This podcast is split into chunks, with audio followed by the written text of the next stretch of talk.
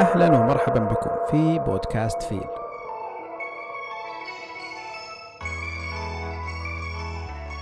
أنا حاتم المطيري، راح أشارك معكم محادثات مثيرة للاهتمام، أتمنى أنكم تستمتعون. بدون تأخير خلونا ندخل في صلب الحلقة.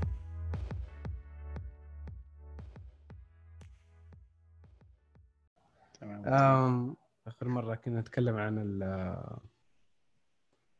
تغيير السلوك في الآخرين، وكان هو أصلاً ضمن سياق لغة الجسد. مو 100% يعني إحنا انتهينا في أشياء، نتكلم عن التعلم والعلم، وبعدين دخلنا في إنه العلم يزيد من رفاهية الإنسان، ويزيد من مش الكلمة، يزيد من رفع مستوى المعيشة، رفع الحياة الكريمة بالنسبة للشخص. بعدين تطرقنا أشياء ثانية. اليوم ودي أتكلم أنا عن حاجة، وأتكلم ليش أنا أبغى أعيد إحياء البودكاست هذا في القناة حقتي، في قناة الكتب ملخصة. إذا أنت تعرف قناة كتب ملخصة، أصلاً الهدف حقها الأساسي أصلاً إن ألخص كتب وأعطيها للناس وأشرحها لهم فيديو مختصر. يعني واحدة من الأغلاط اللي أنا غلطتها أني طلبت الجمهور أنهم إذا عندهم كتاب وأنا ألخص لهم، وهذا غلط كبير بالنسبة لي، لأني بدل أني أوصل مرحلة ألخص الكتب اللي أنا قريتها واللي أنا استمعت لها، ألخص الآخرين، يعني صرت ألخص أشياء أنا ما أبغاها، فما حبيتها، عشان كذا أنا وقفت 2019. حاولت أني أبدأ بتلخيص كتب أنا استمعت لها، بس مرة مرهقة فكرة تأخذ وقت كثير، بدأت أني أنا أدرس الحين، وأغلب وقتي أبغى أكرسها للمشروع البحثي اللي أنا شغال فيه، فما أقدر إني أوافق بين أشتغل إنشاء محتوى وأنزل بشكل مستمر وغير مستدام، يعني بشكل عالي، بحكم إنه ما له مردود عالي، يعني ما في دخل مادي مباشر يجي إلا من الإعلانات اللي تيجي على اليوتيوب. وما هي يعني ما هي إيش الكلام، ما هي مستدامة. أوكي، لكن والشيء الأهم من هذا كله أنه ما أستمتع أن أتكلم من طرف واحد، فأهم حاجة بالنسبة لي أن أتكلم من طرفين، لازم ألقى شخص. أهم حاجة أن أتكلم مع شخص. حتى كان اسم الاسم المقترح الأول البودكاست كان نقاش كاست، كنا مسميه نقاش كاست.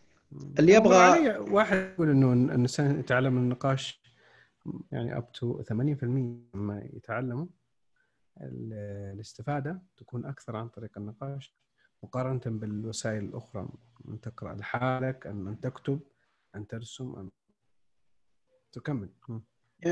الشيء الثاني أحسه لما أتكلم أكتشف أشياء كثيرة في نفسي، أكتشف أشياء، أعيد تعطير بعض الأشياء في طريقة تفكيري، بدأت لما أسمعها من وجهة نظر ثانية، وأسمع شلون الناس يشوفونها من وجهة نظر، خصوصا لو كان واحد قرأ نفسه كتاب اللي أنت قرأته.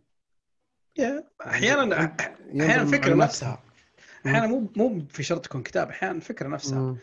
أعطيك مثال بسيط. واحد من زملائي إذا جاي، ركبت معه السيارة، أوكي، فكنا ماشيين مشوار بعيد تقريبا ساعة، طلعنا من المدينة اللي إحنا فيها، وولعت اللمبة البرتقالية حقت سيارته، ويقول لا تخاف سيارتي بنزين، يعني يقول لا تخاف سيارتي ديزل، يعني استهلاك الديزل يقول مرة منخفض يعني. وأنا على أعصابي خلاص، لأنه أنا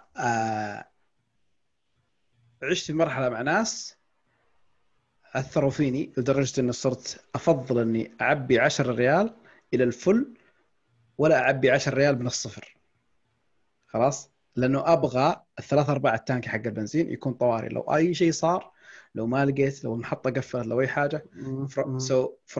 من منطلق بقاء على قيد الحياة، أفضل أن يبقى التانكي مليان أكثر من أن يكون فاضي.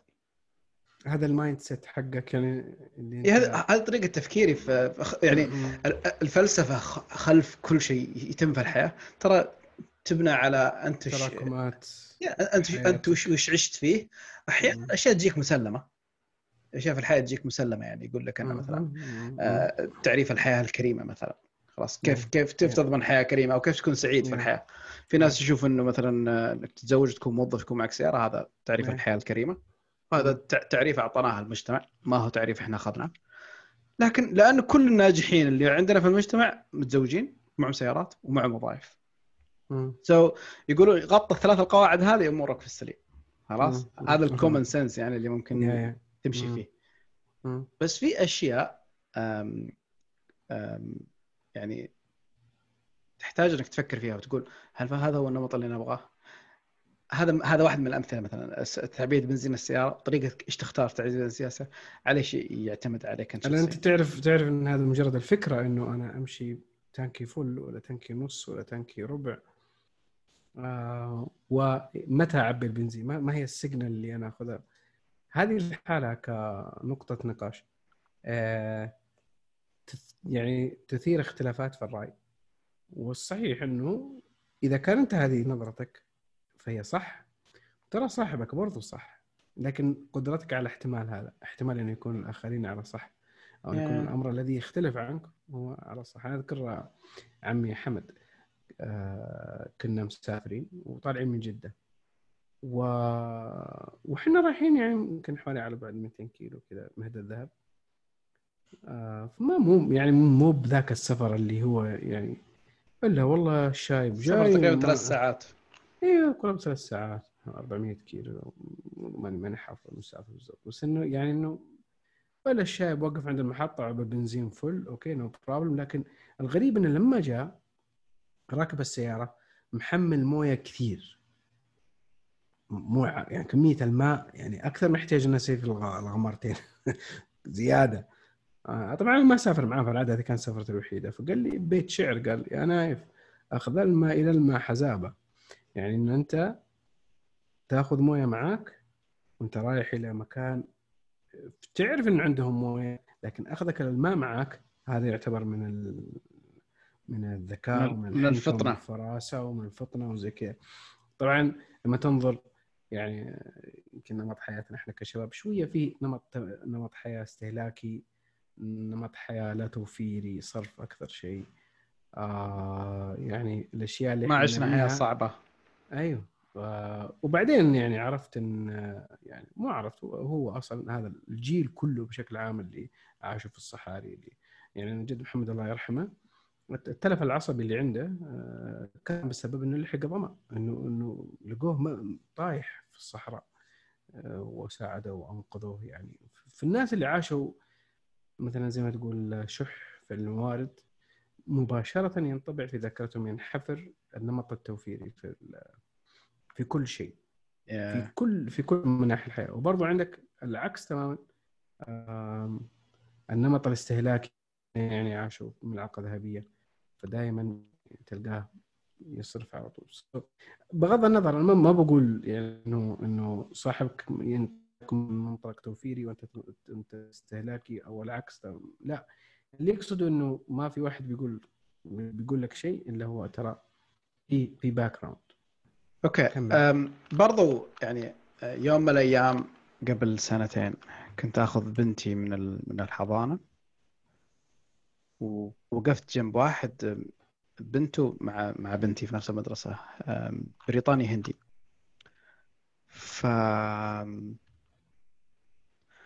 سألني سؤال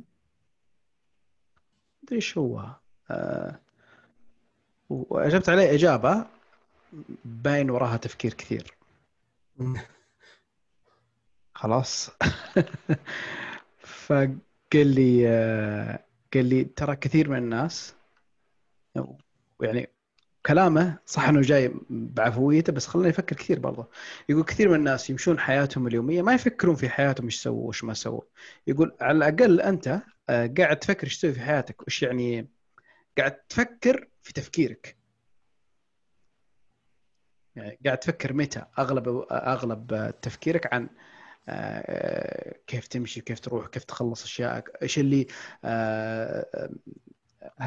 هل انت قاعد تضيع وقتك، هل الشيء ده مهم بالنسبه لك، زي كذا.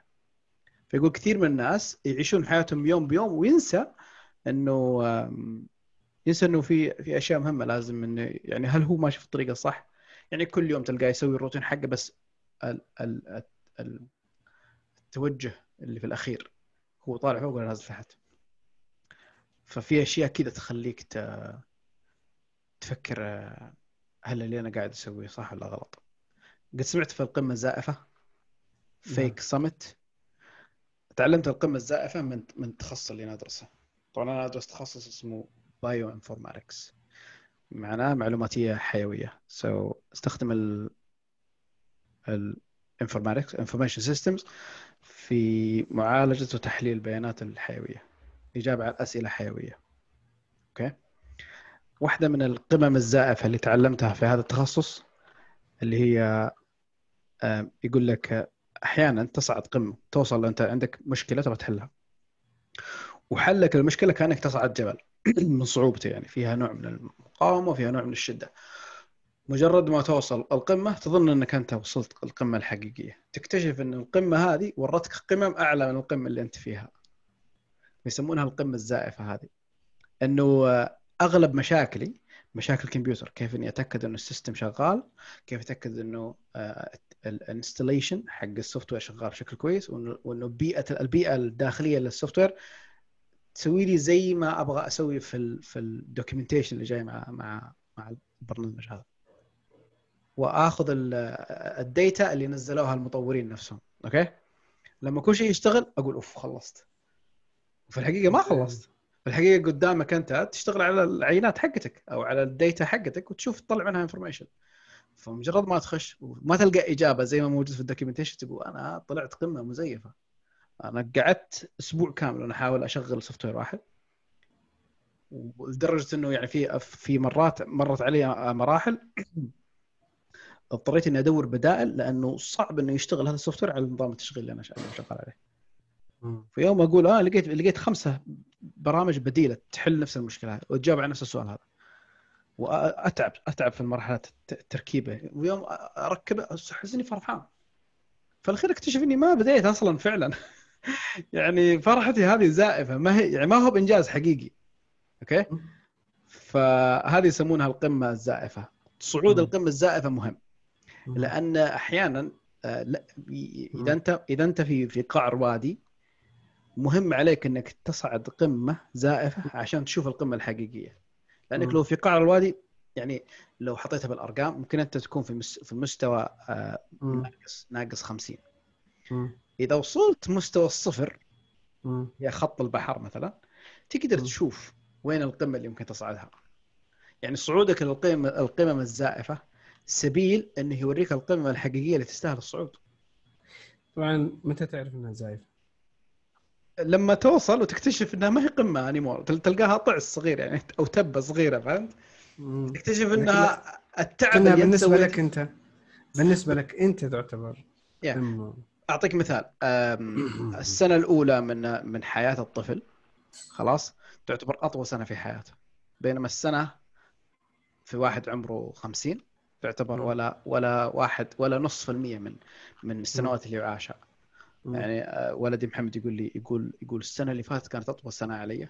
قلت له انها تمثل خمس حياتك مثلا، فبالنسبه لها السنه تعتبر حاجه بيج. نفس الشيء ريلاتيف، يعني من ناحيه ريلاتيفيتي ولا من ناحيه يعني مثلا انت انسان مهندس في صناعه الصواريخ خلاص، وكمية المخاطر اللي تعيش فيها عشان انك تضمن انه الصواريخ اللي عالية تصنعها مخاطرة عالية جدا. لما يجيك طالب ثانوية ويبغى يصنع صاروخ والمخاطرة من جدا منخفضة خلاص، كيف بالمقارنة مجهوده اللي يسويه في الصاروخ حقه لا يقاس بمجهود وكميه التفكير اللي انت ممكن تقضيها على الصاروخ حقك، مع ان الثنتين تعتبر صواريخ. وصلت الفكره كيف؟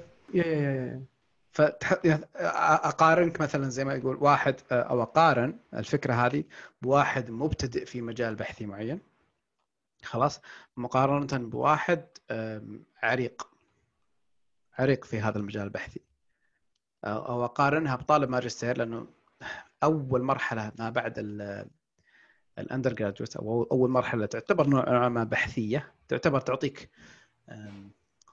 طعم أو نكهة عن البحث العلمي، مثلا مرحلة الماجستير، خلاص، المرحلة اللي تبدأ فيها بيبي ستيبس تعتبر مرحلة الدكتوراه، بعدها تنطلق مرحلة البحث الحقيقية. فلو لو افترضنا أنك أنت بروفيسور وعندك مئات الباحثين اللي شغالين معك ومخرجاتك البحثية منقطعة النظير، قارنها بواحد تو تخرج من الماجستير، فتجد أنه لو الاثنين جو في مرحلة لازم واحد يعطي للثاني رأيه أو واحد يصحح للثاني، لو انعكست الأدوار مثلا وطالب الماجستير صحح لبيبر كتبها هذا بروفيسور، بياخذها مسلمة زي ما هي، لأن ما وصل هذا المستوى من الوفرة، من الغنى في المعرفة اللي هو فيها. بينما هو لما يشوفه يمكن حتى يرفض أن يطلع عليها لكلمة واحدة قالها منافية تماما للقطار البحثي اللي هو قاعد يمشي فيه، يقول هذا ما يعرف ايش قاعد يسوي، قال الكلمة هذه رماها ولا يعرف ايش معناتها، خلاص. ومجرد ما يعرف انه طالب ماجستير مثلا يقول اوه يا ترى مبتدئ، يعني يسوي يطبطب على راسه زي ما يقولون، فهمت؟ هي فالقمم الزائفة تجيك في مراحل البداية من التخصص اللي تبغاه. لا اقصد انها مراحل في العمر، بينما مراحل في بداية اختيارك لاي مجال تبغاه. الشيء الثاني طبعا في كل قمة في سكان، of course لازم. في القمة هذه في ناس لسه باقي ما غادروا القمة التالية، في ناس يعتقدون أنهم باقي على هذا القمة بالضبط. هذا على طرف لساني كنت بقولها، بس كويس إنك قلتها. ميل روبنز، مؤلفة وكومنتاتور في CNN، ألفت كتابين مرة حلوة. واحد من الكتب اللي ألفتها اسمه The Five Second Rules، تتكلم عن أنه أحياناً اللي عطلك حواجز نفسية وعقبات نفسية. قالت معلومة علقت معايا فترة طويلة، ليومك هذا عالقة معايا وأحسها مرة حلوة. تقول أنه تخيل أن الحياة اللي تمشي فيها مجموعة من الحقب. هي ما قالت بالطريقة هذه، قالتها بطريقة شوي مختلفة، بس بحاول أشرحها أنا لأنها تتواكب مع نفس الكلام هذا. فتقول أنه تخيل أنه كل مرحلة تمر عليها في حياتك كأنك أنت شخص يمشي ومعك شنطة فيها عدة، أوكي، مجموعة من الأدوات. لكل مرحلة تمر فيها تحتاج مجموعة من الأدوات، خلاص. أحيانا تنتقل أنت من المرحلة الأولى إلى المرحلة الثانية، والأدوات كل الأدوات اللي معك اللي انتقلت فيها ولا واحدة منها يشتغل. أحيانا أداة أو أداتين ممكن تكون شغالة ومفيدة، وأحياناً تحتاج تشتري أدوات أو تحمل الشنطة حقتك بأدوات جديدة، أوكي؟ فالشاهد من الكلام أنه كل مرحلة تبدأ فيها مرحلة جديدة تحتاج أدوات جديدة تستخدمها. لا أظن أن أدوات نفسها راح تمشي معك في كل مكان. شوية الكلام هذا فيه رفاهية للشخص اللي وصل للقمة الزائفة وراح للقمة التي تتليها. بالنسبة له يعرف، يعني in hindsight، لما الإنسان ينظر للخلف فيستطيع ذكر كل هذه الأشياء. هذاك كين روبنسون في له توك يعني مرة فيمس، يقول إنه إذا الواحد كتب سيرته الذاتية يكتبها ويسردها بشكل يقنعني أنا القارئ أن هذا الإنسان لما انولد وضع خطة للحياة، وضعها في تسلسل، والحقيقة أن 90% من ما يحدث حول الإنسان يا صدفة، يا يعني توارد، يا شيء مفهوم غلط، وحظوظ. باب فتح لك أنت لا تستطيع، لكنك الله وفقك توفيق من الله ومشيت في هذا الباب، وتروح تسجل في سيرتك الذاتية، واللي يسمعك يقول إنه أنت يعني هندستها. فسهل علي إذا كنت أنا في القمة أني أقول لمن خلفي ترى قدام قمة كذا، وهذا كذا، انت بحاجه لهذه المعدات، فتعطيهم هذه المعدات المناسبه للقمه التاليه، لكن هم اصلا ما يفهمون ما تقول. وحتى يعني يذكر قصه يعني الفهم الخاطئ كيف، في يقول جنبنا هو كسيح، مو كسيح، شلل اطفال، عنده شلل اطفال فيمشي بعكازات. يقول جنبنا في كنيسه وانا كل يوم احد اروح الكنيسه هذه، تعرف القصه كل يوم اروح الكنيسه وطالع مع الدرج هذا، مع الدرج، يقول ودرج يعني والله مو بسيط، لكن الله يعني ابلشني بالايمان، وطالع وروح، ف يعني مجتهد في الحضور، يقول كبرت ونقلنا ورحت الجامعة وكذا والدنيا أخذتني في طريق مختلف. يقول وأمي تمشي في الشارع إلا وتقابل هذه القسيسة في الشارع وتقول تحضني. الأم تحكي لولدها كيف حالك، إيش أخبارك، كيف ولدك، كيف كنث، كيف هذا زهرة الإيمان. قالت والله بخير، ما أعرف في الجامعة. قالت تخيلي أن إحنا قعدنا 16 سنة ما قفلنا الكنيسة عشان ولدك. قالت السالفة؟ قالت إحنا يعني نستحي يوم يجي يوم الأحد ويجي هذاك الولد المشلول بالعكازات ويطلع 60 درجة لين يصل فوق ويجلس. والله إن ما نقدر ننظر في بعض، نقفل خلاص، ما في أحد يجي. فلما يقول قالت لي أمي الخبر صعقني، يقول قلت أنا ما أبغى أروح أصلاً، أنا مأكر كاره الروحة وكاره الدرجة، ليتهم قفلوا من أول. فالإنسان ما يعرف، شوف كم قعدوا السنة حتى عرفوا قصة، يعني ما تعرف. فأنت تعيش في هذه القمة مع الناس اللي حواليك، يقنعونك بعضهم أنك أنت وصلت خلاص، هذا هو التوب، إحنا هنا خلاص ما نبغى نرتاح. أنت من جدة تبغى تجيب معدات جديدة، وحتى لو طلعت، وهذا هو حال الأنبياء ترى بشكل عام، اطلعوا على ما لم يطلع عليه أحد قبله، ويجيب الأدوات والتولز الجديدة اللي تعيشك وتخليك تعيش في. لكن يعني أنا هو اللي جاب السالفة كلها هو الرفاهية. يعني لما نحكي هذه القصة نقول إحنا فوق وننظر للناس اللي تحت، نقول ليش ما يأخذون أدوات، ليش ما ينتبهون أنهم في قمة زائفة، ليش ما يبذلون مجهود أكبر، ليش ما يغيرون من أدواتهم لأدوات أخرى. يعني رفاهية البروسبكتيف. هذه واحدة من الأشياء العميقة اللي لازم على كل واحد يبحث عن هذه الإجابة. أنا أشوف الشيء اللي يخليني أنطلق يعني كثير، سواء في المجال يعني الكارير حقي، أول فكرتي في إني أبحث عن ذاتي بإني أقرأ كتب كثير.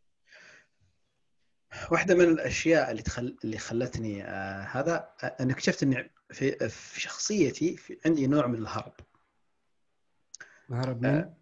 هرب، في لازم أهرب من شيء. أوكي.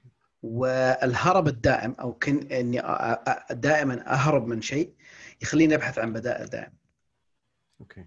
فصار عندي نوع من العادة، هذا النوع يعني اللي خلاني أهرب من عملي الأول، أول عمل اشتغلت فيه فني مختبر. أوكي. ما كان معي إلا دبلوم، يعني دبلوم بعد الثانوية مباشرة، أخذته 3 سنوات، اشتغلت فيه 6 سنوات. لكن اللي خلاني أبحث عن أخذ بكالوريوس أني أبغى أهرب من الوضع اللي أنا عايش فيه. حسيت أني عالق. أوكي.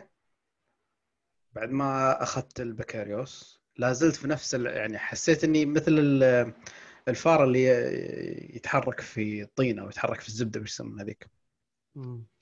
فالشيء اللي يخليني أبعد من مكاني فيه أني على قولتهم أجدف بشكل أسرع. فما وقفت ما وقفت. بعد ما أخذت البكالوريوس جتني فرصة، قالوا ترى فيها تضحية، تراك تدفع على حسابك الخاص، تراك بتقعد 3 شهور على حسابك الخاص، تعيش في مدينة مختلفة تماما، ويمكن وما يمكن ما حد يدري، لكن بتاخذ دبلوم بعد البكالوريوس. مستعد؟ قلت ما عندي أي مشكلة، أهم شيء إني أشرد من هذا الشيء. وصدتها، وفي الأخير طلعت بعرض غير مشروط لدراسة الماجستير في كلية ليفربول للطب المداري، ليفربول سكول أوف تروبيكال ميديسن. رجعت بيئة عمل ما حد يعرفني، فجأة كده طبيت عليهم مع ماجستير. تعرضت المرحلة دي، عرضتني ضغط لدرجة إني انكسرت وعرفت وين الضعف حقي. قلت أنا ما راح أكمل دكتوراه إلا لحد ما أعالج الضعف حقي، وأنا عارف إيش ضعفي. ضعفي في ذيك المرحلة إني أنا إنسان ما أقرأ ولا أكتب، واللي يفرق بيني وبين المشرف حقي ما هو في التفكير، اللي يفرق إنه هو أسرع مني لأنه يعرف يقرأ. يعني طريقة معالجته للأفكار. في هذاك الوقت شخصت نفسك ديسلكسيك ولا؟ لا، لسه لازلت ما أعرف الشيء ذا. ما عرفت ديسلكسيك اللي يوم قرأت كتب قلت ترى صعب الواحد إنه يقرأ كتاب، لازم أتبع يعني. حتى لما أقرأ مثلا أنا في السيارة قاعد أمشي وأقرأ اللوحات أشوفها مقلوبة، يعني أشوف الحروف مقلبة وما أنطقها. ديسلكسيك طبعا اللي هو عسر القراءة. وهذه عندنا في ناس يعيشون حياتهم كلها ما يشخصون أنفسهم من لديهم عسر القراءة. بس مو بشيء يوقفك يعني، ما بشيء يوقفني بالعكس. لا. لأني أهرب، لأن عندي هذا الهروب. صرت أهرب من الكتب الورقية. صرت ألترناتيف في أغلب تصرفاتي. صرت لا، أغلب الناس يقولون أفضل إني أمسك ورقة وقلم، أنا أقول لهم لو عندي فلاش ميموري هنا فتحة وركب فيها ما عندي مشكلة. أهم شيء أهرب من إني أعلق إني أقرأ كتاب ورقي. فصرت أستمع صوتي، صرت أسرع سرعة الصوت إلى 1.35 1.3. قدرتك على المعالجة صارت أعلى. صرت اكتشفت إنه فكرة السرعة ذي لما أتفرج في يوتيوبات فيها محاضرات طويلة وأنا أبغى المحاضرة ذي أبغى أسمعها الأخير، أرفع السرعة 2. والمحاضرة إذا أعرف إنه أغلب الناس يتكلمون ويطول في الكلام ويحاول ريأجرجيتيت، ما أدري شو اسم الكلمة هذه بالعربي، لكن يحاول يعيد ترتيب أفكاره على الهواء مباشرة. هو يلقي المحاضرة وأنا ما أحتاج إني أخذ هذا الكلام كله، فأروح أرفع سرعة الفيديو. عرفت سرعة التحدث لأنه سرعة الالتقاط عندي صارت سريعة، إني ألفت السرعة العالية. فما وقفت لي يعني. الهروب أحيانا له شيء حلو، إنه يعطيني فرصة إني دائما أبحث عن الشيء اللي أبحث عن بدائل. اوكي، اذا الدرج هذا يطلعني 10 خطوات، شلون اوصل للدور الثاني في خطوه واحده؟ اذا الدرج هذا يعني يجذبنا للحديث عن يعني، وهذا امر جدا شائك اللي هو كيف تعرف النجاح. لانك لو نظرنا للقمم الزائفه في كلامنا سابقا، وفي انك انت احيانا ما لم تكن على القمة فلن ترى ما سبق، وإذا كنت على القمة فلن تستطيع إقناع نفسك السابقة. حتى لو التقنت بآلة زمن ورحت تقول له ترى بيصير كذا، افعل كذا، خذ الأدوات التالية ما. فإذا اللي هو إنه أنا كيف أعرف النجاح؟ مو نجاح بشكل مطلق، لا خلينا نتكلم مرة مايكرو دقيق. أنا عندي عملية أمامي الآن أبغى أنتهي منها. طيب تنتهي منها معناته تنجح فيها. طيب ولا تهرب منها، يا قصدي ما تسويها حتى يعتبر شو اسمه. فما عندي، أنت عرف لي نجاحك. أنت كنت تذكر لي أنت تقول إنه أنا أحتاج أدوات مختلفة لكل يعني، وهو نعم تحتاج أدوات مختلفة، لكن من أهم الأدوات اللي ممكن حتمشي معك في كل الليفلز لازم تعرف النجاح. إذا عرفت النجاح تعرف إيش طريقك لهذا النجاح. أحياناً أنت بالنسبة لك ما تحتاج زي ما تقول تسمع محاضرات بشكل سريع، أنت ما تحتاج التعقيد هذا كله، ما تحتاجه، لأنك أنت ضمناً عرفت النجاح. إيش النجاح؟ النجاح في هذا إنه بس أنا بوصل المعلومة 1 2 3، وكان بإمكانك تسوي شيء إضافي. صح، وأعرف إنك تسوي، بس أقصد يعني نأخذ المثال أكثر نتعمق فيه، إنك تفتح الترانسكريبشن على اليمين وتطلع التكست اللي أنت تبغاه، وبعدين تبحث حوله وتسمع قبل وتسمع من بعد. بالضبط. يعني في إنه أنا أقدر أعرف النجاح. إذا عرفت النجاح أقدر يعني أحقق هدفي بشيء أفضل. أيضاً من الأشياء اللي تساعدني لما أكون أنا في القمة الزائفة وهذا يمكن للمستمعين والمشاهدين يعني انه اوكي اذا اقتنع بفكره القمه الزائفه، ان انا الان في القمه لكن هي زائفه. ما الذي جعلها زائفه؟ هو انه اكتشفت ان بعدها في مجموعه من القمم. او ايضا من الاشياء انه قد لا اعرف لان الناس اللي حولي يقولوا لي ترى هذه هي القمه، هذه مشكله. لكن لو استطعت انك يصير عندك اكسس وسبيل وصول الى الناس الذين في القمه التاليه وتاخذ منهم افضل الممارسات حتى تتغلب على الشيء اللي انت فيه. يعني في ناس كثير الحين مجتمعات بروفيشنال على النت، وهذا امر يعني نفتقده كثيرا، انه الاحترافيه. الاحترافيه هو ان يعني تمارس هذا الشيء سواء كان حتى هوايه، ترى مو لازم بس تعلم، حتى الهوايه تمارسها بشكل محترم بشكل محترف، وتكون في ممارستك محترف، وتتناقلون best practices او افضل الخبرات في التعامل مع المواقف المتشابهه اللي انتم تواجهونها كلكم.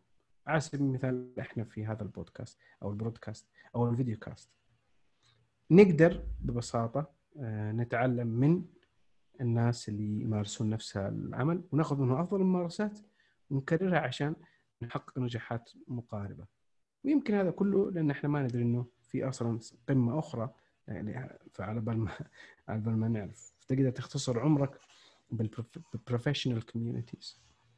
صحيح. ابغى اضيف 3 نقاط ممكن انت ذكرتها حلوه. النقطه الاولى في مثل امريكي يقول او انجليزي بشكل عام يقول rich is in the eye of the beholder and also beauty is in the eye of the beholder and being poor is in the eye of the beholder as well. المقصد فيها انه الثراء لازم ترجمها والجمال استخدام العربي بس لان المثل بالانجليزي يعني ابلغ يعني. لكن لازم اقولها بالعربي اكيد. سو الجمال، الثراء، النجاح، الغنى، الفقر في عين من يراه، في عين صاحبه. سو ممكن أنت تقول عرف النجاح بالنسبة لك، أو عرف القراءة بالنسبة لي. القراءة في 2016 كنت أني أقرأ 100 كتاب. سو كانت الهدف عندي كمي، على أنه مرت علي كتب استفادتي منها ما توصل 1%، بس لأني كميتد أني أخلص 100 كتاب. سو كان الهدف حقي اني اخلص من الكتاب، لازم اخلص. عديتها، طلع عندي 52 كتاب في الاسبوع، فلازم لازم لازم اخلص 50 كتاب في السنه، اتليست 50 كتاب. فكان الكم اهم من النوع. بعد ما خلصت 100 حسيت اني فرحان، بس اكتشفت انه في اشياء كثيره مرت علي وما امتصيت فيها قديش ما ابغى. لان تعريفي للنجاح في قراءه 100 كتاب اني اقرا نمبر الرقم 100 فقط. نعم. بينما الحين أقرأ 3 كتب في وقت واحد، 3 كتب أقرأها في نفس الوقت. يعني أقرأ شابتر هنا وأقرأ شابتر هنا وأقرأ شابتر هنا. يعني اللحظة هذه أنا قاعد أقرأ من الكندل Unlimited، أقرأ Anger Management، أقرأ في الأوديبل أقرأ كتابين، The Power of Body Language وهو كتاب قريب رقم 2، و Never Split the Difference، وفي كتاب ثالث. هذه 3 كلها ولا؟ يا Anger Management، Never Split the Difference، وإيش ثالث؟ The Power of Body Language حق جو نافارو. ودي أناقش بعض النقاط الموجودة في كتاب The Power of Body Language لأنه مرة كتاب جميل. بحاول إني أحط الوصف في الديسكريبشن هذا في وصف الحلقة هذه. أحذرك قبل لا تبدأ في الحديث عن body language إنه أنت تتكلم مع واحد راسب في الذكاء الاجتماعي. أنا درجتي 46%. اختبرت نفسي لما اشتريت كتاب حق الإيموشن إنتليجنس، جاء معاه اختبار، وكان اختبار مكون من قسمين، الوعي الذاتي self knowledge، الذكاء الذاتي، والذكاء الاجتماعي، أني يعني أشعر بما يشعر به الآخرون. وفي الحقيقة أني لا أشعر بما يشعر به الآخر. أشعر لكن ضعيف. حتى أنه أعطاني بعض التمارين، قال شاهد مقاطع أفلام، شاهد كذا، وحاول أن تشعر بما يشعر به الآخرون. Okay. So النقطة الأولى ذكرتها. النقطة الثانية برضو ذكرتها، أنه تعريف النجاح يختلف من شخص إلى شخص. فأبغى نقفل تعريف النجاح، أبغى ندخل في الفكرة هذه في الكتاب هذا، لأنه تقريبا هو شيء جميل ودي أطرق فيه إلا إذا عندك شيء بتضيفه. لا روح. أوكي. سو. Body language. أبغى أذكر قصة بنجامين فرانكلين أول حاجة. سمعتها من كتاب واحد كاتب اسمه روبرت جرين. ألف كتاب. سمعته في رمضان 2016 2017 I think. كان يتكلم عن قصة بنجامين فرانكلين وكيف إنه الذكاء الاجتماعي عدم فهمه للذكاء الاجتماعي وداه في 60 داهية. أو نعم. هذا تخوفني. قصة حياتها تاريخ ما في أي إضافة يعني ولا ويستحيل علي إني أقدر ألقط كل الأشياء اللي موجودة، لكن اللي يبغى يقرأ الكتاب يروح يشتري النسخة الصوتية أو النسخة المقروءة من ماستري حق روبرت جرين، برضو بحط وصف الديسكريبشن. anyway بنجامين فرانكلين كان واحد الظاهر إنه واحد من رؤساء الولايات المتحدة الأمريكية إذا ما خاب ظني. founding fathers من المؤسسين. أوكي. so يوم كان عمره 11 سنة كان عايش في ولاية بوسطن. بوسطن كان من الولايات اللي تعتبر متطورة. فكان الفاميلي بزنس أو العمل العائلي حقهم إنه عندهم مطبعة وعندهم مجلة.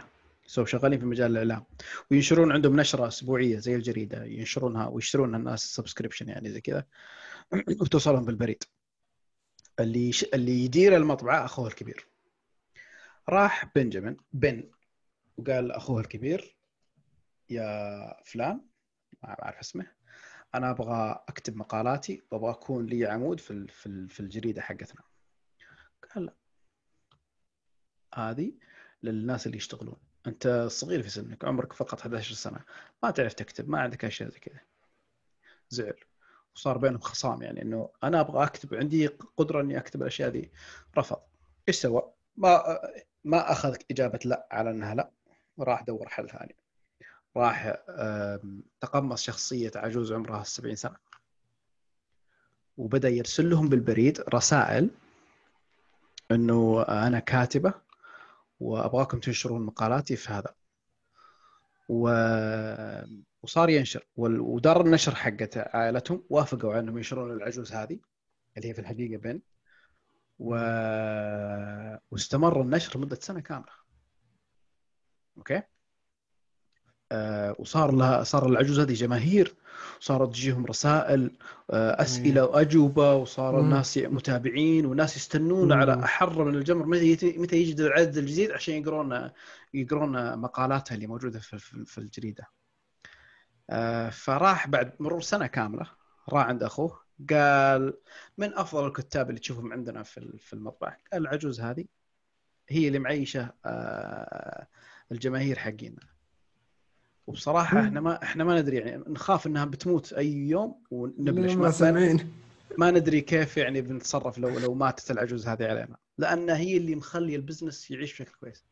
قال ها تدري إني أنا هذه العجوز أنا اللي كتبت المقالات دي كلها. ما صدق في البداية يحسب إنه يمزح بس يوم وراه إنه فعلا أنا كل حاجة هو قاعد يسويه وإنه كل شيء يسويه وراه طرد مباشرة من المطبعة. انصدم مسكين. انصدم. قال هو كان يتوقع إنه بيأخذ بالأحضان وإنه راح يقولوا خلاص. ليش؟ المفروض إنه يشكرني لأنه يعني رجعت المطبعة إلى مجدها بسبب العجوز هذه اللي أنا خبيتها عنه سنة.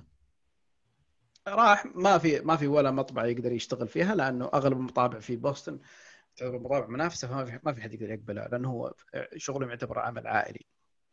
فراح الولاية اللي جنبها فيلادلفيا لقى مطبعة كويسة بدأ يشتغل عندهم بدأ ينشر مقالات لدرجة إنه مقالاته سببت ضجة كبيرة في فيلادلفيا لدرجة إنه صار الحاكم صار يتكلم مقالات سياسية وحاجة زي كذا.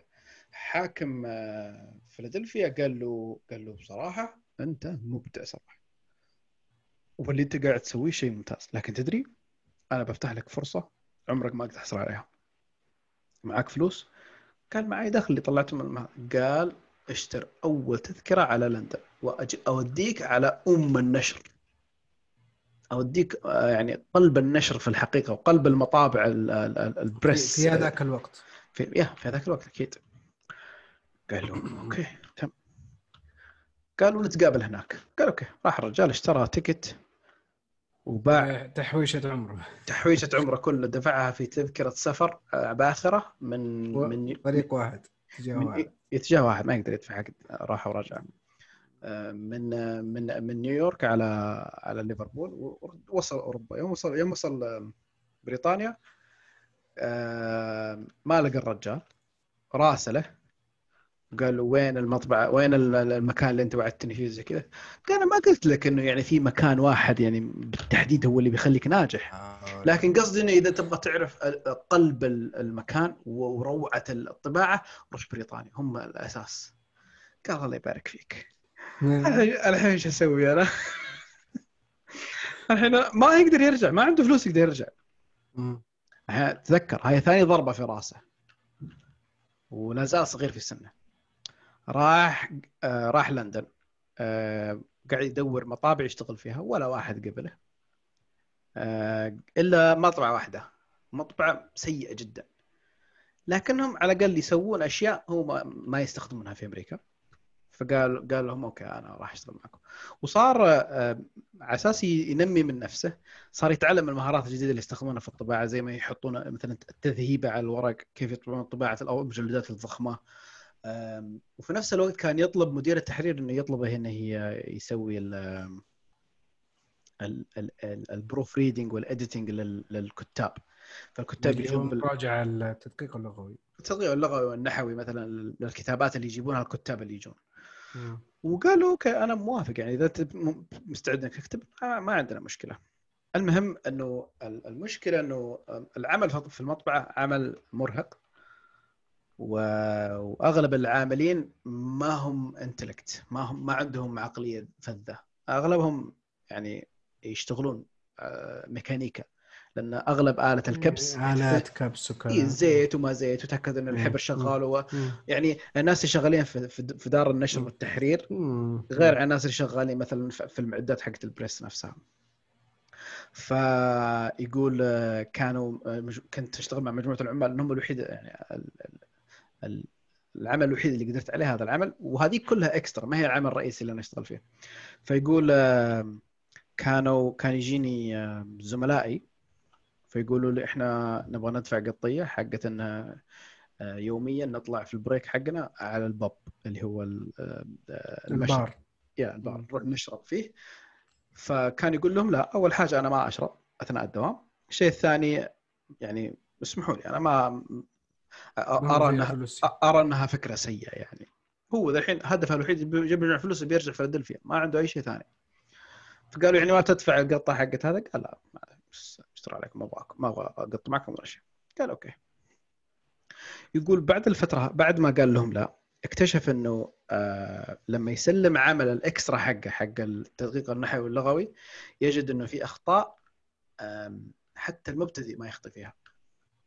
وكان يتهزأ دائما مدير دار النشر، فيقول يا اخي انت ما انت مبتدئ تجي تسوي لي الاخطاء هذه، يعني فجأة الشهر اللي فات كان شغلك كويس، الحين صار شغلك اقل، ترى بخصم عليك المكافأة، ترى حرجتني مع الكاتب الفلاني. ويتهزأ قدام الناس، هو بيطير عقلي، يقول ايش اللي صاير والله. يقول واراجع دبل، واجي اليوم الثاني القى الشغل يعني فيه اخطاء حتى المبتدئ ما يخطئ فيها. فيقول قمت اشتكي، يعني بغيت اوسوس، اشتكي لاخوياي، اشتكي واحد منهم. قال شوف احنا بنقول لك حاجه بس يعني لا تخاف. قال ايش فيه؟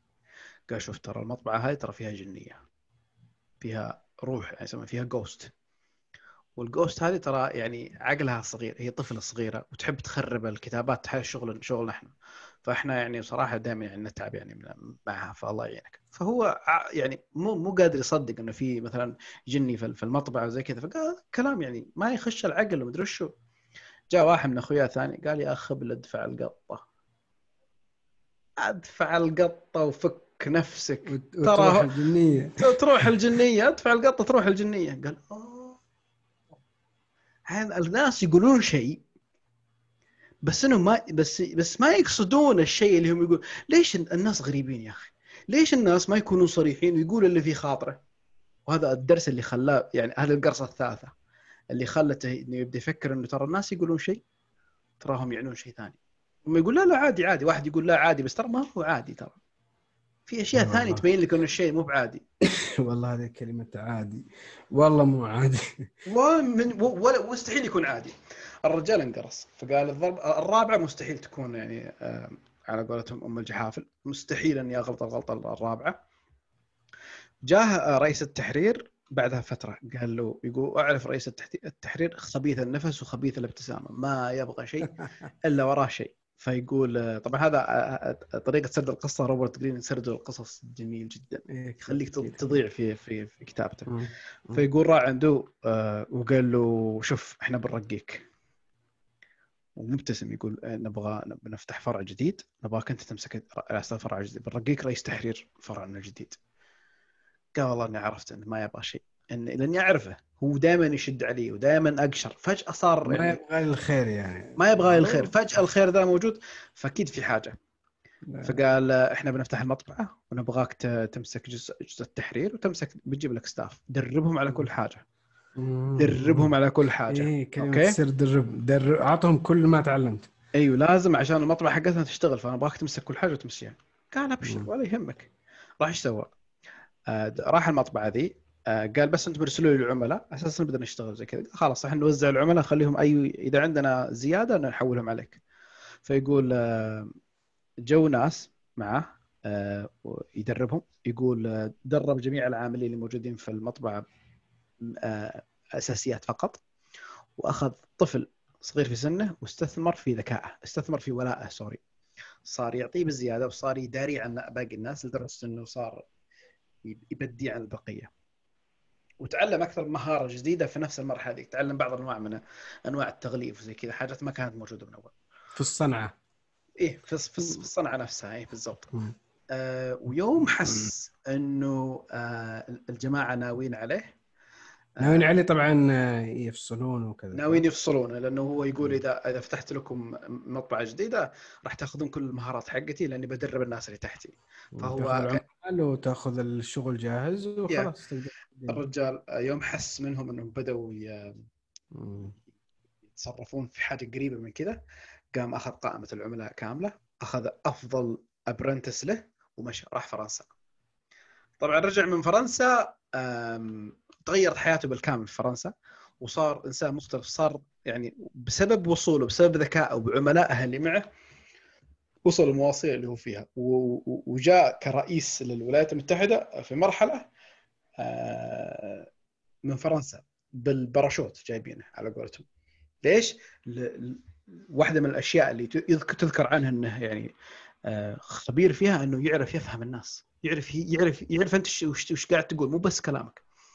فهذا القصة خلاص جذبتني إلى أني أبحر زيادة، خلاص أبحث زيادة في طريقة التواصل، وكيف أنه أحيانا الناس يقولون شيء بس ما يقصدون أو ما يعنونه، خلاص. فهذا اللي دخلني في عالم النون فيربال كوميونيكيشن أو طريقة التواصل الغير لفظية. وهذا هو أذكر أنه جسم الإنسان أنت أو غيرك ترى يتعامل مع الأحداث باللغة الصحيحة وباللغة الحقيقية. يعني هو تقدر تعرف رأيه بالضبط في مسألة ما بالنظر إلى جسده فقط، البودي لانجوج. وفي علم صناعة الأفلام، ولأني أنا يعني قرأت في هذا كثير، روبرت مكي له كتاب مرة ممتاز كان يتكلم فيه، يقول إنه الأكترز اللي حيشتغلوا معاك الأدوار لا يكتفي بقراءة النص التصوير اللي سيتم، هو بحاجة إلى قراءة خلفية أكثر عن هذه الشخصية. إذا قال لك إنه هذه الشخصية مثلا نجار، لازم تتعلم النجار، يعني لازم تعرف هذه الشخصية بشكل سوري اوكي، لأن هذه ممدودة من آخر الطاولة. قال أنت لا تكتفي هذا يعني بالمعلومات السطحية، بل بحاجة للتعمق أكثر. لماذا؟ قال لأن الإنسان المشاهد قادر على اكتشاف صدق مشاعرك أو كذبها بالنظر إلى وجهك وإلى جسدك. فأنت لما تيجي تعيش الدور وما عندك معلومات كافية حول من المعاناة اللي يعانيها النجار يوميا وهو داخل مثلا ويديه مليانة من الشظايا مثلا أو كذا أو التعب اللي أي كانت مهنة هذا وهو داخل البيت، فما تقدر تعيش الدور وتعطيه عطاء كامل أمام المشاهدين. والمشاهدين قادرين على اكتشاف هذا لأنه يصدر الوجه قرابة 1000 إيموشن الإنسان قادر على اكتشافها. طبعا ما هو 1000 إيموشن إنه في 1000 عضلة في الوجه، لا، في كومبينيشن، في تركيبات مختلفة، في 1000 مشاعر تعطيك يعني 1000. أذكر الرقم يقول لك إنه في 1000 كيو، 1000 مؤشر في وجه الإنسان. فأنت لن تستطيع، أنت جاي في السيارة الحياة الرفاهية وداخل على الدور كذا وبسم الله عليك تمام، وتعتقد أنك راح تقنع الناس بأنك أنت جاي من هذا الخلفية الفقيرة أو الإنسان وأنت داخل مع الباب ويديك أصلا يعني ناعمة وجاي حياتك. البادي لانجوج حتى لو لم تكتب في النص، حتى لو ما أشار المخرج إلى إظهارها، طلب منك أنك تظهرها، يعني ما راح تقدر. قال لك مثلا والله يعاني البطل لديه حرق في يده مثلا، مطلوب منك أنك يعني تعرف معنى الحرق عشان تحس، عشان أحد يعني وخذ أنت عاد شوف الدور شو متطلباته. فالإنسان قادر على اكتشاف. لكن المشكلة اللي مهم، المشكلة يعني الحقيقية، هو في كم أنت قادر على تفريغ الوحدة المعالجية في مخك للانتباه للمؤشرات الخارجية اللي يصدرها الآخرين وتحليلها بشكل صحيح والرد عليها. أحيانا تكون لا تبالي، ما علي، ما تفرق معي. هذا الفرق بين اللي عنده ذكاء اجتماعي أو ذكاء عاطفي واللي ما عنده ذكاء عاطفي. اللي عنده قابلية أن يكون مراقب مستمر وفي نفس الوقت ما يكون too intrusive. يعني في واحدة من مشاكل الفيزياء بشكل عام إنه إذا تدخلت بزيادة في التجربة حقتك أنت تأثر على التجربة حقتك. إنه مثلا الجزيئات حقتك أنت كمراقب تأثر على تجربتك. زي هذاك الإلكترون اللي يختفي في لما يصورون، لما يحط كاميرا يختفي، لما ما في كاميرا ما يختفي.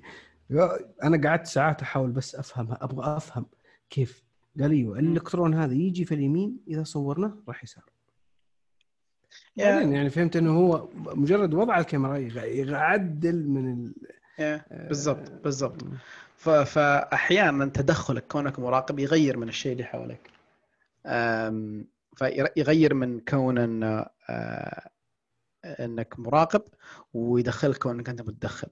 وهنا يفرق بين لما كان الانسان يكون عنده ذكاء اجتماعي او ذكاء عاطفي او لا. اللي أبغى أضيفه هنا أنه من ناحية بيولوجية دماغ الإنسان دماغ يعتبر جزء عضو بلاستيكي، يعني عضو قابل للتغيير الحجم، وفي نوعا ما قاعدة في الأحياء بشكل عام، في كل الكائنات بشكل عام، تقول قاعدة if you don't use it you lose it. So إذا يعني إذا ما تستخدمه راح تتفقد عضو أو هذا لا تستخدمه. فلأن جسم الإنسان مبني إنه يكون efficient، يكون اقتصادي، فراح يقلل من حجم هذا العضو. مثلا أنت ما تستخدم عضلاتك فبالتالي عضلاتك راح تضمر. أنت ما تستخدم عقلك وبالتالي عقلك راح يضمر. تقص عليها أغلب الأشياء اللي موجودة في الجسم. في أشياء مو بالشرط أنك تستخدمها وتكون مدرك أنك تستخدمها، في أشياء جسمك يستخدمها بشكل عادي. يعني مثلا الأنسولين في جسم الإنسان شغال يعالج السكر اللي تتناوله في الأكل كل يوم. دامك تأكل سكر معناته أنك جسمك يفرز الأنسولين، إلا إذا كان حالة مرضية. لكن أتكلم عن لما كيف الواحد لما يقول انا قفل مخي، واحد كبير في سنه يقول انا ما عاد اقدر اتعلم، ما عاد اقدر اتعلم حاجه. ما هو انت السبب اللي ما ترى مو شرط يكون كبير، مو شرط يكون كبير، في ناس في الثلاثينات يرفض تعلم شيء جديد بالضبط، لكن هو رفض انه يحرك مخه. في دراسه اجريت طبعا الجزء المسؤول عن او قبل اقول دراسه، قبل اقول هذا الجزء، الدماغ الانسان مقسم تقريبا الى ثلاث انظمه اساسيه. النظام الاول اللي هو يسمونه the lizard brain، او الجزء اللي هو مسؤول عن الوظائف الاساسيه لجسم الانسان، اللي تخليك في حاله حي، تخليك حي، الكلمتين، الدم، الاحساس، يخلي الحاجات الاساسيه، الحاجه للتكاثر، الحاجه الى النوم، الحاجه الى الاكل، الحاجه الى التنفس، هذه الاشياء. اوكي، الجزء الثاني يسمونه الليمبيك سيستم، خلاص. والجزء الثالث اللي هو الجزء المعقد، او الجزء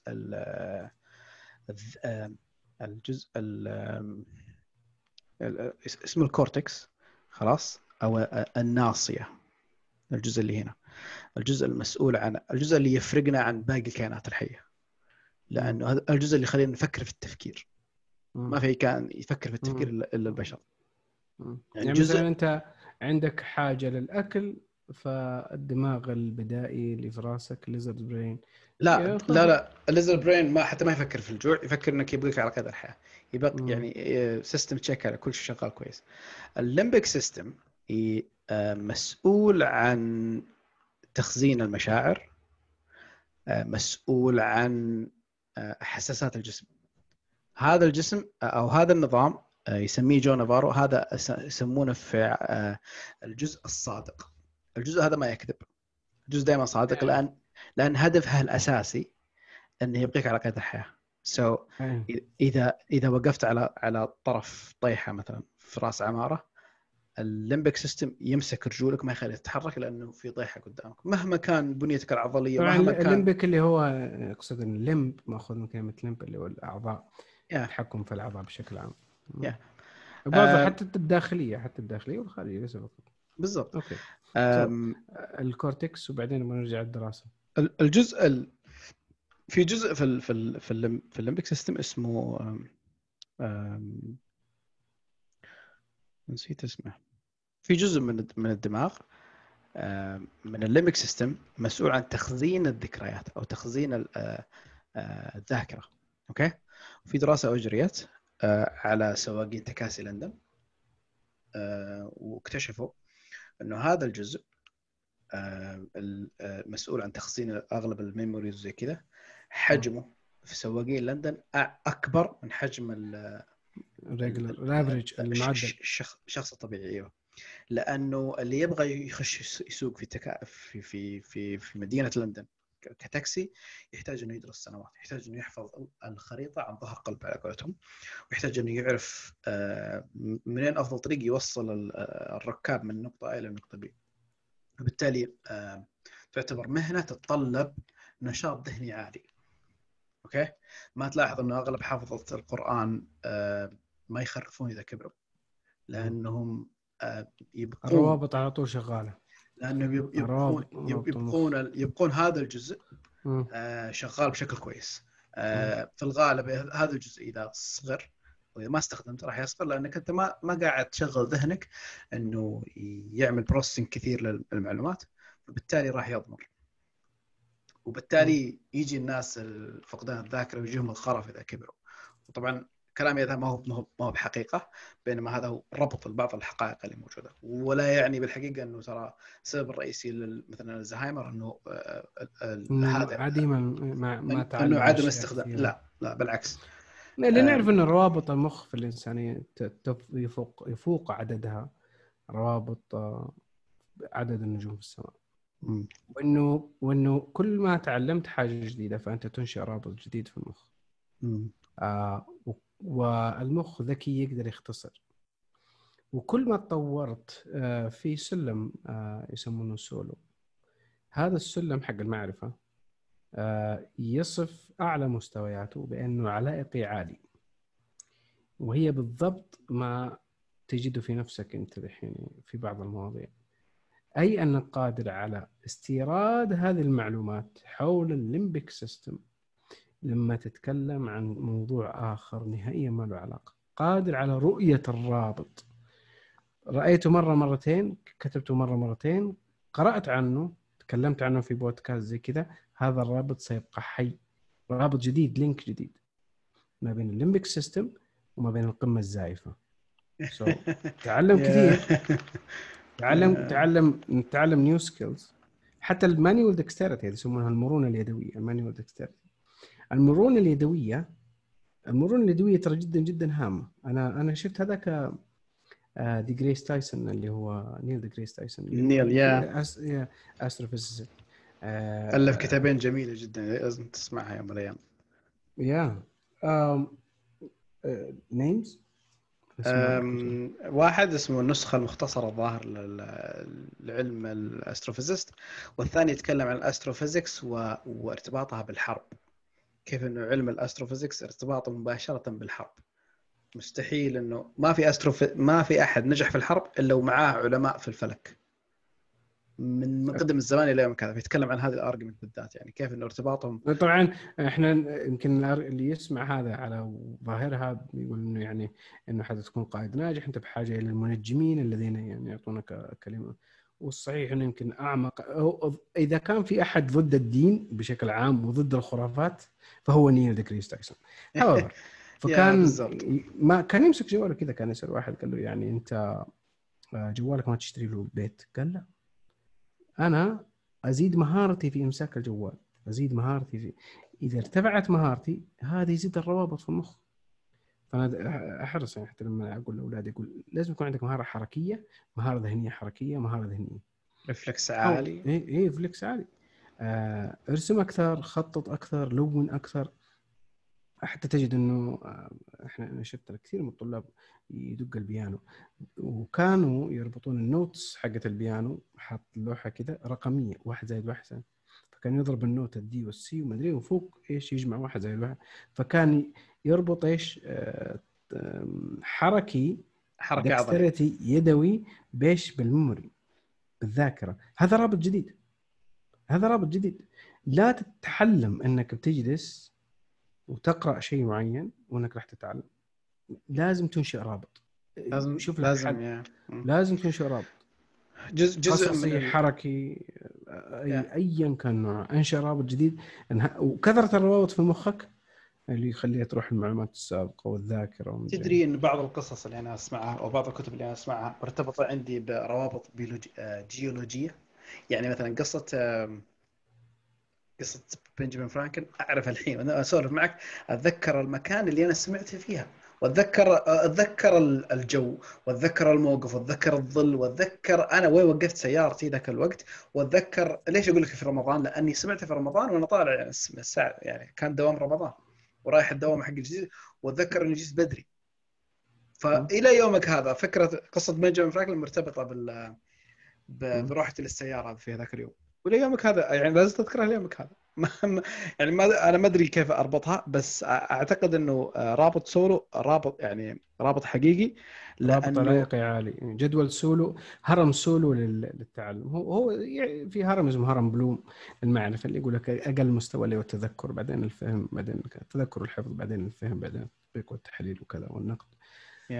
والتركيب والأخيرة. في سولو لا، أعلى واحد هو علاقي، إنك تقدر تربط ما بين فيلدز بعيدة جدا أبعد البعد مع الفيلد اللي أنت فيه. أنا حتى عرضت على مدرسة تحفيظ القرآن، عرضت عليهم، قلت طبعا هم كانوا صنفوني مجنون، قلت تعالوا في الحوش برا وتعالوا نضرب الممشى اللي حول ملعب كرة القدم عدة ألوان، كل 4-6 متر بلون، كل 4-6 متر بلون، وبعدين نضع أشياء راندوم، أشياء عشوائية في هذه 6 أمتار، كل 6 أمتار، كل 5 أمتار.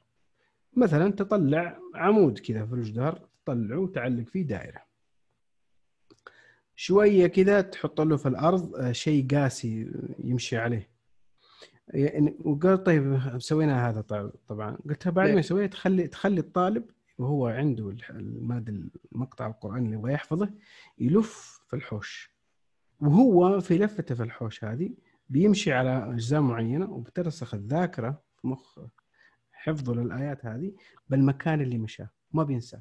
لا تجلس الطلاب في الفصل وجالسين يقرؤون كذا تعتقد أنهم بيحفظون. نعم. يعني كفاءتهم في الحفظ إذا ربطوها بشيء ثاني بتكون أعلى. صحيح. حتى أذكر في كتاب حق الناس يعنون الحين، بس كان يتكلم عن productivity عند الباحثين، فكان يقول إنه لا تثق في فكرة ما جتك نتيجة long walk، امش بعيد، روح امش. حتى كان الناس المنتجين يفصل نفسه عن العالم، يفصل جوال وكل شيء، ولا يأخذ إلا آلة كاتبة ميكانيكية.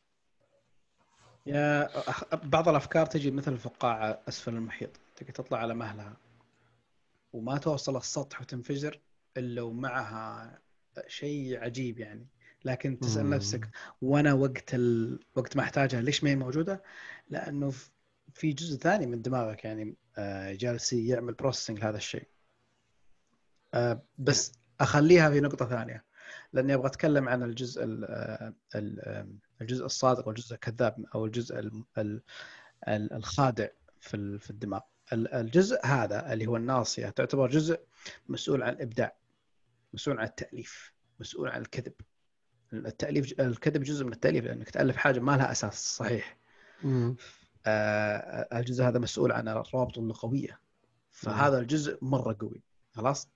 لكن الجزء اللي تحته اللي هو الجزء الليمبيك سيستم جزء صادق، يعني مهما قال الجزء الخادع من معلومة خلاص، والجزء الجزء الليمبيك سيستم ما هو بعاجب هالشيء ذا بيظهره، فايه فيطلع بالانجليزي يسمونها inconsistency، لكن بالعربي عدم اتفاق بين النظامين. وبالتالي تجد أن الشخص يقول لا عادي، لكن هو في الحقيقة ما يقصد لا عادي، يقصد شيء ثاني. حتى يعني هذا مضحك شوي، بس إنه هذا حقيقي في اختبارات البوليغراف اللي هو جهاز اكتشاف الكذب اللي إحنا نشوفه في الأفلام، إنه فيه يربطونه كذا في نبض ويشوفون استشعارات. إيوه، لكن في الحقيقة أيضا في قطعة مرة هامة جدا تقع على الكرسي، على الكرسي اللي يجلس عليه الشخص اللي يجرون عليه الاختبار. هذه القطعة على الكرسي هدفها قياس تقلصات العضلة الشرجية. والله أنا استغربت أول ما قرأت هذه المعلومة، قلت ليش؟ قال لأنها مرتبطة مباشرة بالليمبيك سيستم، فإذا كذب ترى راح يصير تحرك. ما أدري إيش يصير بالضبط. طيب أنا ما قرأت هذا، بس كانت معلومة مضحكة ما بيننا يعني شيء مضحك، وتربط ما بيننا حقيقة علمية إن جسم الإنسان لا يكذب. بطنك يقلب ترى صادق. واحدة من الأشياء الحلوة اللي سمعتها في الكتاب، من هو أصدق الأعضاء في جسمك اللي في الغالب أنها ما تكذب، أو في الغالب أنه ما بالكذب، أو في الغالب أنه الصدق يبان فيها أول شيء. far from it، بعيد عنها.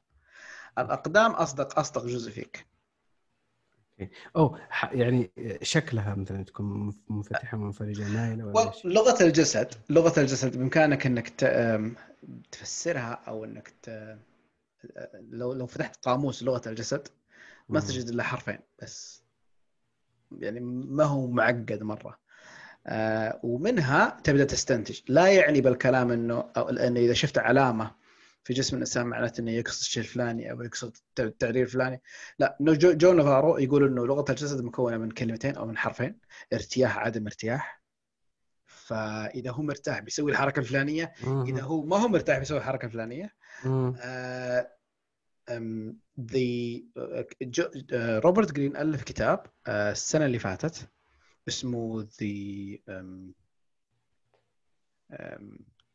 الفطرة البشرية، ظهر اسم الكتاب، وقال أن لغة الجسد 4 حروف بدل من 3. ارتياح عدم ارتياح، وقوة وضعف. يعني بإمكانك تعطي نوع من الإشارة تعبر عن القوة، وفي نوع تعبر عن الضعف، أو تعبر عن أنك تكون أقل من القوة أو عكس القوة. so بإمكانك تستخدم ال4 الأبعاد هذه في أنك تفهم أي لغة جسد قدامك، وبالتالي تفهم النظام الليمبيك كيف يشتغل، وتفهم أنه هل فعلا انه هذا الشيء كذب ولا لا مستحيل تقول، مستحيل تعرف، لانه ممكن انت تقول هذه معنى الشيء ده قاعد يتحرك، معناته انه في شيء فلاني، لكن تكتشف بعدين مع ربطك الحقائق انه الحقيقه هو ما هو كذب، اللهم انه هو ما هو مرتاح، الشخص اللي قدامك جالس جنبك بس ما هو مرتاح.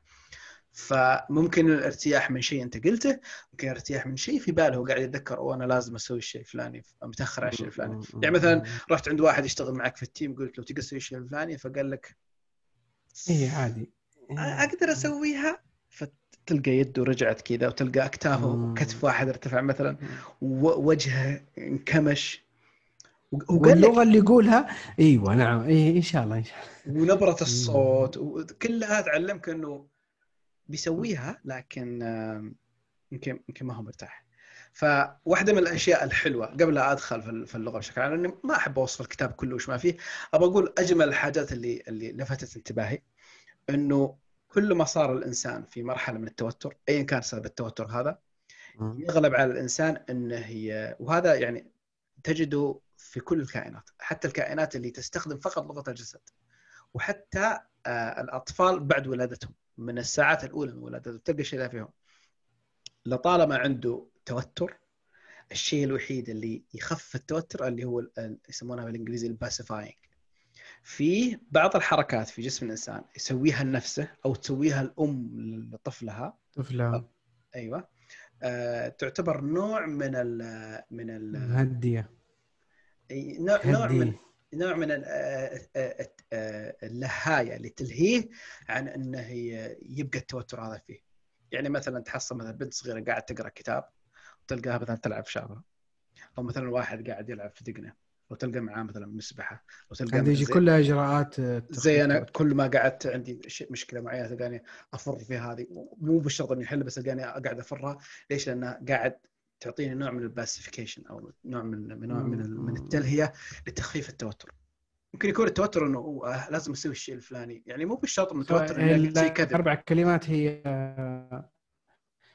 توتر، لا توتر، ضعف، ارتياح، عدم ارتياح، والقوة والضعف. أنا أذكر مرة في قاعد بحاول أذكر اسم الكتاب، بس إنه يمكن اسمه هو Natural Born Learners، بحاول أتذكر بشكل صحيح، وأنا إذا وجدنا بنحطه الديسكريبشن. يتكلم عن توسع البؤبؤ عند الاهتمام بالضبط. فكان يقول إنه هذه المعلومة صار البائعين في الصف الأمامي في مواجهة الجمهور يدربونهم، يأخذون دورات معمقة وطويلة كيف يصيد اهتمام الزبون أو العميل. يعرض مجموعة أشياء، يشوف ما عليك من أشياء، انظر في عينه، متى ما توسعت هذا هو اللي يبغاه، توسع فيها أكثر. فكان يأخذ دورة كيف أنت بسرعة تقرأها وتعطي وتعرض، حتى لو قال لك ما أبغى، حتى لو قال لك غالي، ترى بيأخذه، ترى الشيء هذا بيشتريه، لا تحاول. فكان يقول الآن يعني انتشرت الثقافة هذه في نيويورك، فصار إنه ينزلون المتسوقين، خصوصا المتسوقات النساء، المحلات المكياج، انه هنا اكثر مكان للصيد، ينزلون لابسين نظارات شمسيه عشان ما حد يقدر يصيدهم، ما حد يقدر يصيد توسع البؤبؤ. انا شخصيا استفدت من هذا كثير، لما اعرض على الناس، يعني انا اعمل معهم موضوع جديد، فاذا شفت توسع البؤبؤ كملت، شفت النظر لو ثاني واحده مكان ثاني خلاص انا اتوقف عن الحديث، ما ضيع وقت، يعرف إنه غير مهتم. جزء من الذكاء الاجتماعي إنك تعرف متى تتكلم متى تسكت. أحيانًا ممكن تقول كلمة تأذي الشخص اللي أمامك وأنت ما تقصده، لكن لأنك ذكرت بتجربة سابقة سيئة، وبالتالي لما تلقاه مثلًا أعطيك مثال، الأكتاف، لما الواحد تجد أكتافه تميل إليك بشكل أكثر، زي ما أنا قاعد أسوي مثلا كذا، ومجرد ما تسألني سؤال بيطلعني يدخلني في عدم ارتياح، حتى لو مو لازم يكون إنك هجمت عليه شخصيا، لكن مجرد ما سألت سؤال أحتاج إلى شوية مجهود، لازم أكون دفاعي، تحصلني رجعت خطوتين للوراء مثلا، قربت، أو تحصلني مثلا حاولت إني أبتعد قدر الإمكان. ففي كثير من العلامات تعلمك، يعني مثلا وهذه يمكن علامة تشوفها في كثير من الناس وتقدر تقراها، يمكن من أسهل العلامات لما الواحد يصير كذا، كشف الصدر أو كشف الترنك بشكل عام، الشعور بالأمان، يمثل انك يمثل على نوع من الشفافيه، نوع من الارتياح بشكل عام. سو لما الشخص اللي تتكلم معه ما هو مرتاح او ما هو واثق في نفسه انه جالس، او يرى انه وجود الناس اللي حواليه ما هو مرتاح، خلاص اذا انت هدفك انك تخليه مو مرتاح وشفته سوى زي كذا، معناته ان هدفك تحقق. لكن اذا كان هدفك انك تخليه انكلوسيف وتخليه انه انه يندمج مع الناس لانه ما هو مرتاح معهم، لازم تعطيه شويه مجال انه يفرر هذا القيد اللي حطه قدامك في اللحظه. يعني احلى شيء انها ان ريل تايم، يعني تقدر تشوف الواحد وهو شيء زي كذا في اللحظه نفسها، وتقدر تعرف انه متغير. يعني مثلا الرقبه، في بعض الناس يستخدم التلهيه او اللهايه، بانه مثلا اذا قال معلومه عين تحصل مثلا يصير زي كذا، دليل انه المعلومه اللي قالها فيها نوع من التوتر، ويرى انه لما يحك رقبته مثلا او لما يمسكها زي كذا فيها نوع من تهدئه التوتر حقه. لكن احنا ما نقدر نقول انه كذا وصادق، هذا موضوع ثاني. انا اقدر اقول لك انه متوتر، تقدر تقول انه ما هو مرتاح بس ما يعني، وبالتاكيد ما هي بعلامه قوه. احنا نعيش في جراف طبعا انت تعرف، وهذا يعني نتوسع فيه ان شاء الله بعدين في حلقه قادمه، انه كيف انت تعيش في دائره. هذه الدائرة صنع إلكتروني 100%، يوتيوب، فيسبوك، تويتر وإلى آخره. فأنا أنا جاي مقدمة الحاجة، ففي قناة في اليوتيوب أنا شفت منها أكثر من 3 مقاطع وعجبتني كثير، وصرت أتابعها كثير، وصارت على طول تغزو الستريم لاين عندي في اليوتيوب. هي قناة تتكلم عن اسمها Active Self Protection، وكيف تحمي نفسك وزي كذا. اللي يعجبني في هذه القناة إني أنا أحب أتنبأ بما سيحدث، بس أنا ما هم هدفهم تدريب و كيف تدافع عن نفسك زي كذا. يجيبون مقاطع فيديو من CCTV، من هي كاميرات المراقبة في سوبر ماركت، في محطة، بس يجيب لك المقطع ويجيب الجريمة اللي صارت ويقعد يتكلم عنها ويحللها. أنا ما أذكر إني شاهدت فيديو كامل، لكن كل اللي يشوفه اللي هو المقطع الفيديو، وحاول أتنبأ من هو الشخص اللي يعني اللي بيتعرض للهجوم مثلا. أيوة، وإيش كان، وأجد إنه، وهو حتى كان يشير لها صاحبه، أنا يقول إنه شوف ترى إذا التفت يمين يسار وشوف في أحد، هذا يسمى pre-attack indicator. ويعني كانت مرة جميلة، يعني إنه ترى ما النظر يمين يسار انتهى، ما في وقت. I can relate، يعني ممكن أفهم ليش إنه هذا الشيء مرة مهم. ممكن إحنا في حياتنا الطبيعية يمكن ما نشوف جريمة، ممكن تمر عليك حياتك كلها يمكن ما شفت جريمة إلا يمكن مرة ولا مرتين، يمكن حتى ما تشوفها. الحمد لله. وبالتالي ما تشوف العلامات هذه. لكن إذا واحد شغال في سلك عسكري مثلا أو سلك شغال في الشرطة، لا يشترط ترى النزاع قد لا موجود في كل مناحي الحياة. أنت لو بس واقف سرة في محل حتجد إنه النزاع موجود. قد يكون نزاع شفوي، ليس يعني نزاع انه قتل او ضرب او كذا، لا نزاع شفوي. ففي مؤشرات ما قبل من ذكرت انت، الواحد يقفل زي كذا فتعرف انه هذا ما في منطق يوصل، منطق تتكلم معاه ما في. ففي مؤشرات كثيره تخليك تتفادى، انه التفادي هو الاستراتيجيه الناجحه رقم 1. احنا الحين ماشيين في قرابه الساعه في الحلقة. ايش رايك؟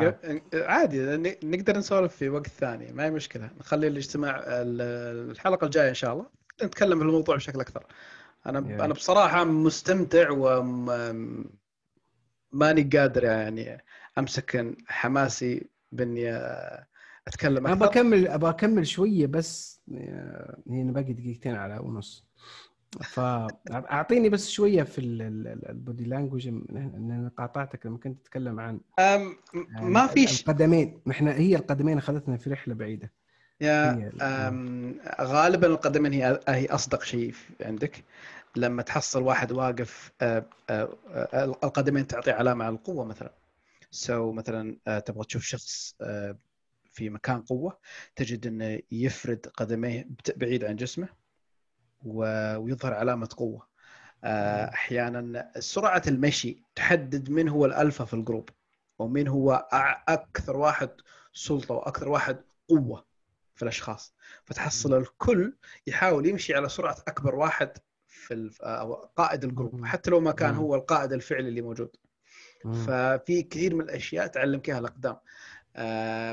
لما يكون الأقدام حتى في العلاقات الاجتماعية مثلا لما المرأة تحط رجل على رجل مثلا وجزء من الكعب مثلا تحس معلق في ظفرها، بحذيان كاملة معلقة في ظفرها بس مثلا أطراف أصابعها مثلا، إيش العلامة هذا؟ هذا علامة أنه مثلا من جذب الحديث ومستمتع بالشيء ذا.